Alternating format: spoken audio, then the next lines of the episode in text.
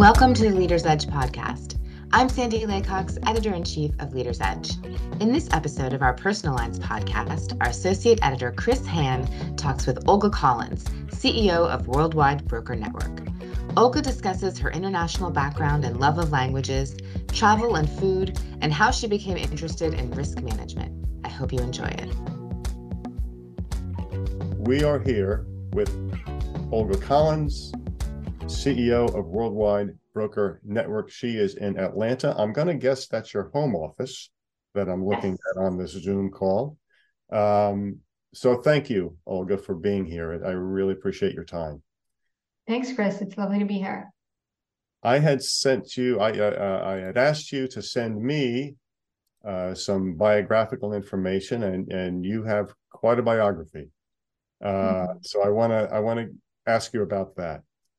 First of all, you told me that you speak five languages, which which made me feel very small.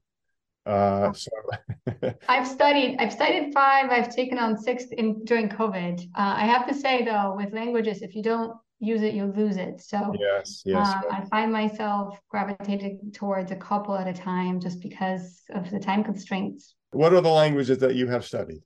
Well, my first language is Polish. I was born and grew up in Poland, and then as part of the school system, but also the bigger global vision that my parents had. Uh, added English and German uh, really quickly into my elementary school years, and German was my strongest language for a very long time until I moved to the States later on in my teens. Uh, and then uh, Russian was a must, uh, living in Poland at the time. Uh, picked up French um, later on, and COVID became my Italian obsession. Okay. How's your Italian going? Uh, we just went two summers ago, and I have to say, it's worth it. It's, it's worth, it. it. And I can I can get my family through uh through the country just traveling. I don't know if I can review insurance policies. Actually, I do know that I cannot. Um, but as far as the travel level, it, it was definitely useful. Useful. Yeah. Yeah. Good. Good. Good. Okay. I want to get into your biography a little bit. You said you moved to the US when you were 16 years old as part of an exchange program. Tell me about that. Yeah, you know, uh, well, growing up in communistic Poland or with with parents that were so restricted by communism, but yet had that global vision. Uh, I knew with the language, uh, love, and the longing for travel, uh, it was really my dad that said, "You can't learn a foreign language sitting in your own country. So um, they offered up for me to become an exchange student. And that's how I got to the US at the age of 16. Where did you go? Upstate New York. So, yes, you may say from Warsaw, Poland, I would be very happy with California or Florida or anything that doesn't see snow all day, every day. Um, but I was near Syracuse, New York, with more snow than Poland has ever seen in their lifetime. Were you aware of the uh, the the Syracuse climate when you made this decision? You know, my host family that chose me at the time uh, sent me pictures from the 1993 blizzard. Oh, geez. As a welcome packet, so I knew to come prepared. Okay. All right. And you ended up at Syracuse University.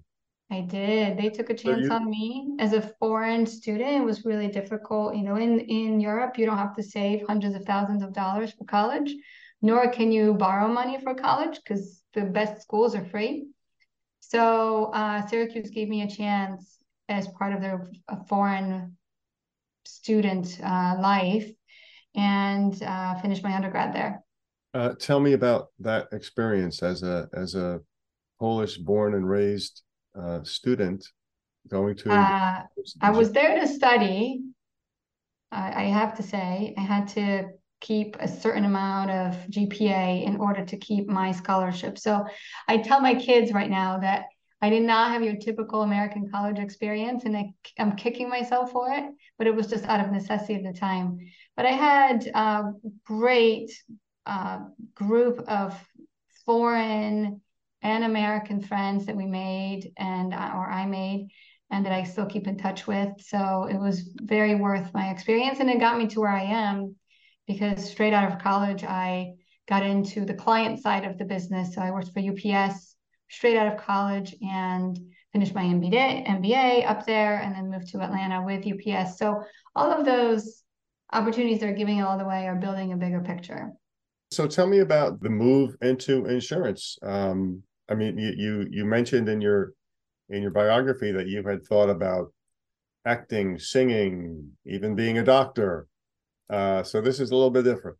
Yeah. Oh my goodness. The the the dream jobs throughout my lifetime, probably up until I was 20, uh, varied dramatically. But I was I was always drawn to people, and I think the acting part, the singing part, um, was maybe that creative outlet that I had. Um, doctor uh, idea was because I dealt with a lot of doctors as a child and really wanted to be a good doctor and an advocate for pediatric patients. So all of my ideas and, and kind of dreams always stemmed from something I was dealing with that in my life. And when I finished finance of all things, I figured, listen, if I can make good money, I will be, I'll have enough money to travel, I'll have enough money to act or do whatever else that I want my hobby to be.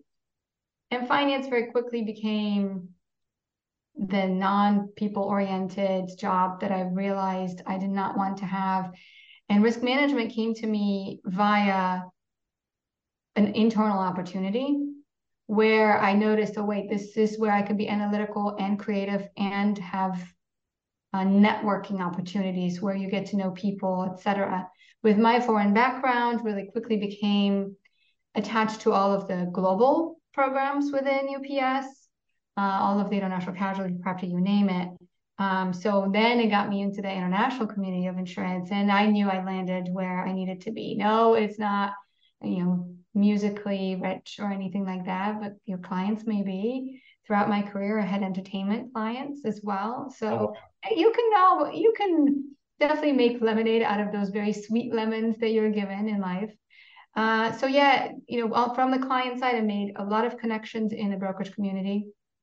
And when some really good contacts of mine and a mentor of mine moved to Beecher Carlson, uh, he was really the one in the ear in my ear about starting an international practice there. So that was my next move. But I was with UPS for a long time. I was there for 15 years. First job out of college.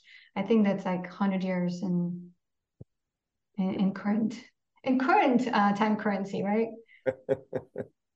uh, you, you describe risk management as a perfect blend of your love for people, travel, and analytics. Mm-hmm. Tell me about that. So, in my role uh, within WBN, we take relationships as the key to our success. And uh, we are a network of 150 plus brokers from around the world that have the entrepreneurial mentality. Um, and having a close relationship with each and caring about each other's business is really what drives our success. Uh, I was in a pseudo production role or helping production lure clients away from the very traditional focus on everybody has to have the same name in order for things to work. It's quite opposite in our space where we are so close, we see each other three, four times a year. That relationship with the brokers around the world makes our client service rise to the top. So the relationship aspect, um, because I'm 100% international, um, so that feeds that that fuel or that fire in me. And then analytics, of course, you know, without that, uh, you can't really make it in insurance. So having the combination of the three is where I'm happy. You mentioned you you spend all your money on on food and travel. Yes. We talked a little bit about travel, and I, so I want to ask about food. Tell me about your food interests. Well, I think it goes with travel. I I've always been a foodie my whole life, but when you travel, you taste different uh, cultural standards and creativity it just it's the next level. Uh, every time we travel to a new location we actually come home and we have a group of friends where we host a dinner and we make everybody dress up in that local culture oh wow. um, theme and we decorate the table a certain way. So my my portuguese night is coming up shortly. And then we cook food as authentic as possible. So I, I love to eat but also i love to cook. What are you cooking for portuguese night well, we brought a bunch of uh, canned fish, sardines, etc. We'll go get some clams, POP chicken. Uh, we brought some pastries back that we can bake too. Oh wow. okay. What time is dinner? No, I just... know. Come on over. All right.